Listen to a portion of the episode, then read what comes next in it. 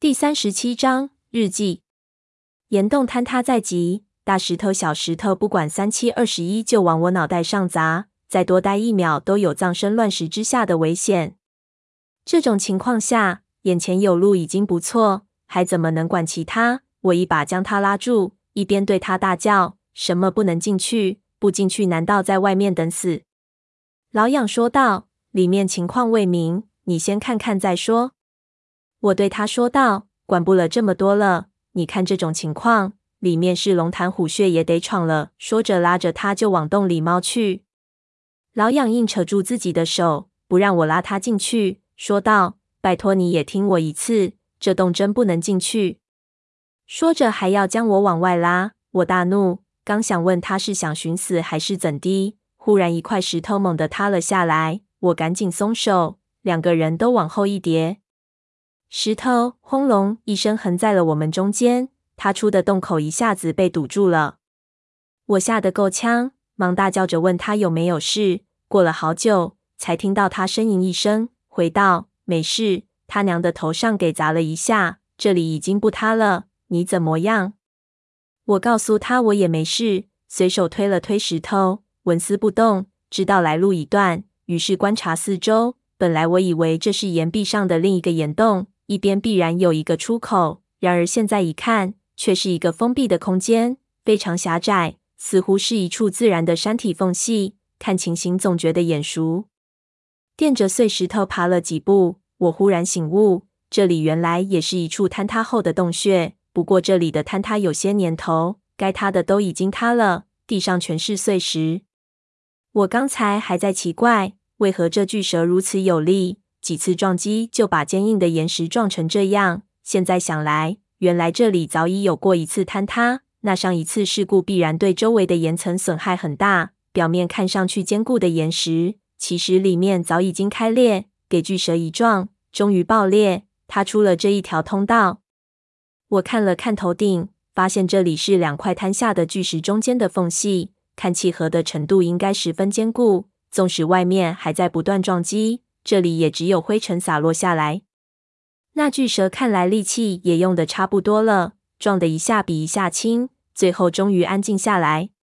我惊魂未定，想起老痒刚才扯着我，要不是我放手的及时，现在已经成肉饼了，气不打一处来，在石头后面怒道：“你刚才他娘的吃错了什么药了？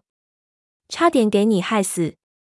老痒被石头堵在外面，想进也进不来，也说道。什么？我吃错药了？你怎么不说自己别扭？你看现在可好？怎么办？我扒了几块石头，看到老痒的手电光从石头的缝隙里透进来。然而最大的那块石头，最起码有一张八仙桌那么大，之间的缝隙有限。我能把手伸出去，但是人绝技钻不出去。我拿石头敲了几下，砸出几个白碴子。两种石头硬度相同，砸起来很费劲。老痒见我砸得上头的碎石头又开始松动，忙让我别弄了，说：“你悠着点，再敲这里又得塌了。”我说道：“伸头一刀，缩头也是一刀，反正不是压死就是饿死，少顾虑这么多。”老痒说道：“你还是别，咱们没到山穷水尽的时候，你先四处看看，有没有什么特别的东西，发现马上就叫我。”我环视一周，这里黑咕隆咚。能看见的只有碎石，就对他说：“里面什么都没有。”他听了，沉默了一下，问道：“真的什么都没有？你再仔细看看。”我说道：“骗你干什么？这就屁股大点地方，有什么肯定看见了。”老痒说道：“那好，你再看仔细点，我也先到前面去看看，是不是堵得这么结实？说不定还有缝隙能爬出去。”说着，他的手电光就移开了。我靠在石头上休息了一下，爬进缝隙里面，四处一看，就知道这里不会有出口。架在头上的石头又重达数吨，困在这里，恐怕一年半载是出不去了。再往里面走了走，就没路了。正想反头，忽然看到石壁上好像画了点什么东西，赶紧凑过去看。第一眼看时，我以为那是一些涂鸦一样的洞穴壁画。非常原始，可能是铸造青铜树的先民留下的。再仔细一看，却发现不是，这些涂鸦上的图案是一架飞机和几个英文字母。这是现代人的作品。什么人会在这种地方搞这些东西？我感到十分疑惑。涂鸦的一半压在我脚下的碎石头堆里。我搬开那些石头，想看看到底画了些什么。移开一块大石头后，出现了一团黑乎乎的破布，好像是一件衣服的碎片。我扯开这团破布，一只干瘪并已经腐烂的露出骨头的人手赫然露了出来，手呈爪状。似乎想从这些碎石中爬出来，而终于力竭而死。我吓了一跳，几乎要叫出来，心说这里怎么会埋着一个死人？该不会是这栋坍塌的时候给活埋在这里的？那这人又是谁呢？我继续搬开那些石头，很快一具尸体便呈现了出来。尸体已经完全腐烂，看来埋在这里也有些年头了。身上的衣服破成一团一团的，看质地也不知道原来是什么颜色。不过从他脖子上挂的护身符来看，这人可能和我们一样，也是来盗斗的。想起在瀑布水底看到的那一具尸体，也腐烂的和他差不多。那这两个人也许是一伙的，真是人为财死，鸟为食亡。这两人也许就是我的下场。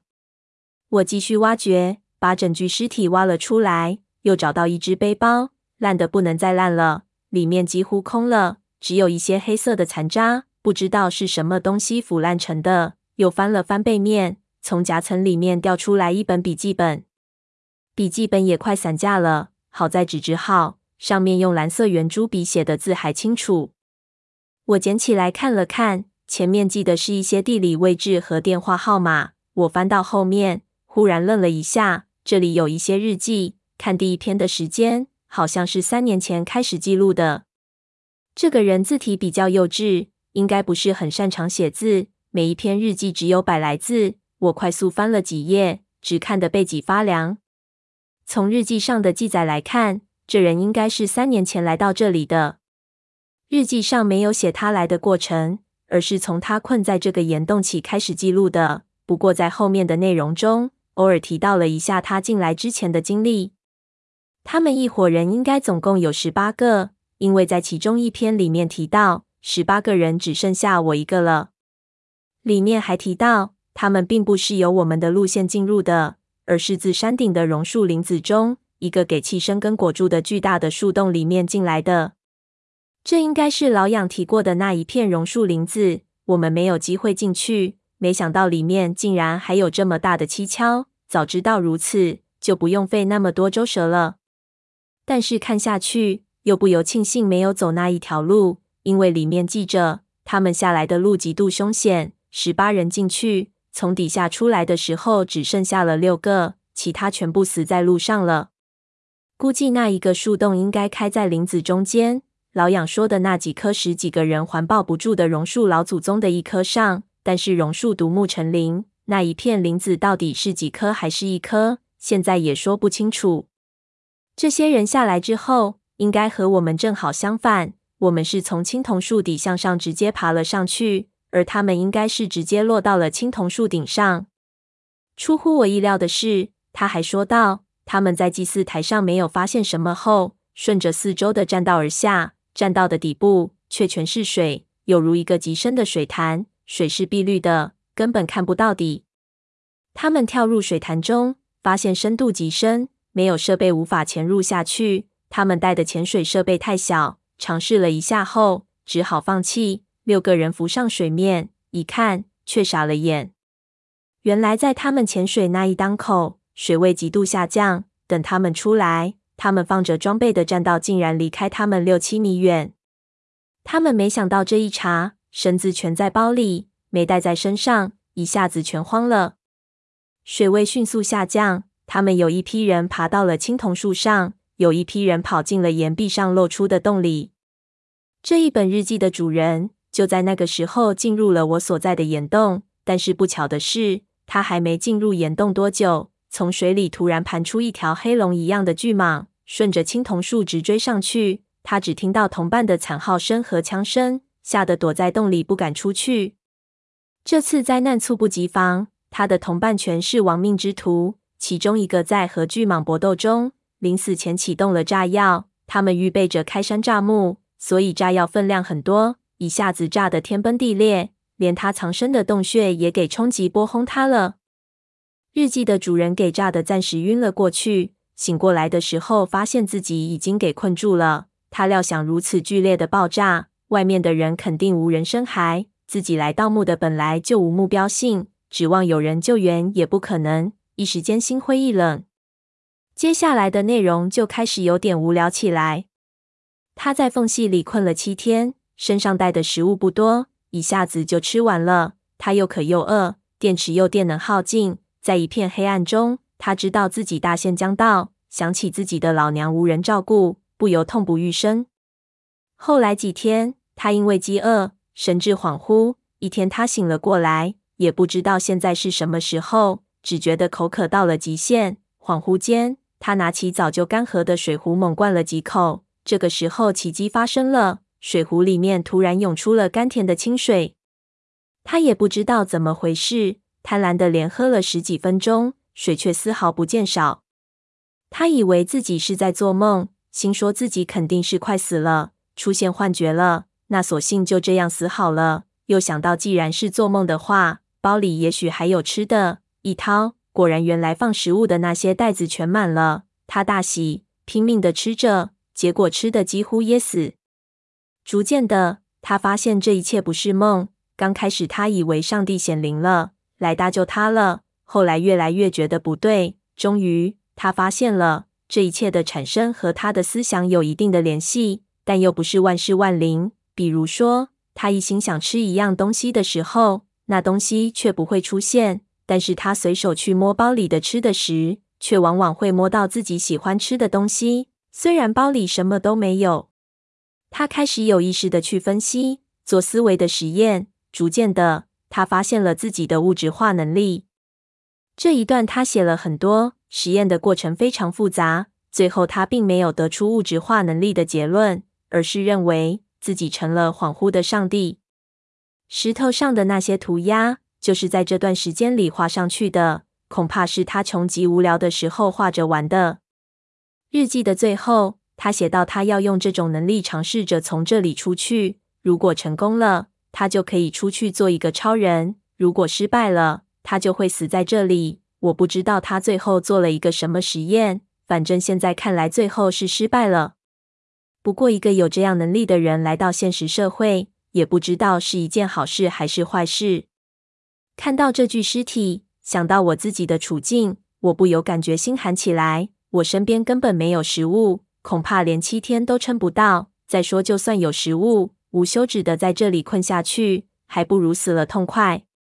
我放下日记，又翻找尸体身上的口袋，找出一只手机，早已经没电了。我扔到一边，又翻出一只钱包，里面有一些钱。心说什么都烂，就是人民币不会烂。这叫什么事儿？钱包里还有这人的身份证，我扯出来，想看看这倒霉鬼叫什么。打着手电一看，只见人的照片已经模糊掉了，名字倒还是清楚，叫做栀子阳。这个姓还真少见，死在海底墓中的解连环也是这个姓。我看了看这人的生日，还颇年轻，只叫可惜。忽然间，后面手电光一闪，老杨已经爬了回来。在石头后面问我道：“老吴，你在看什么？”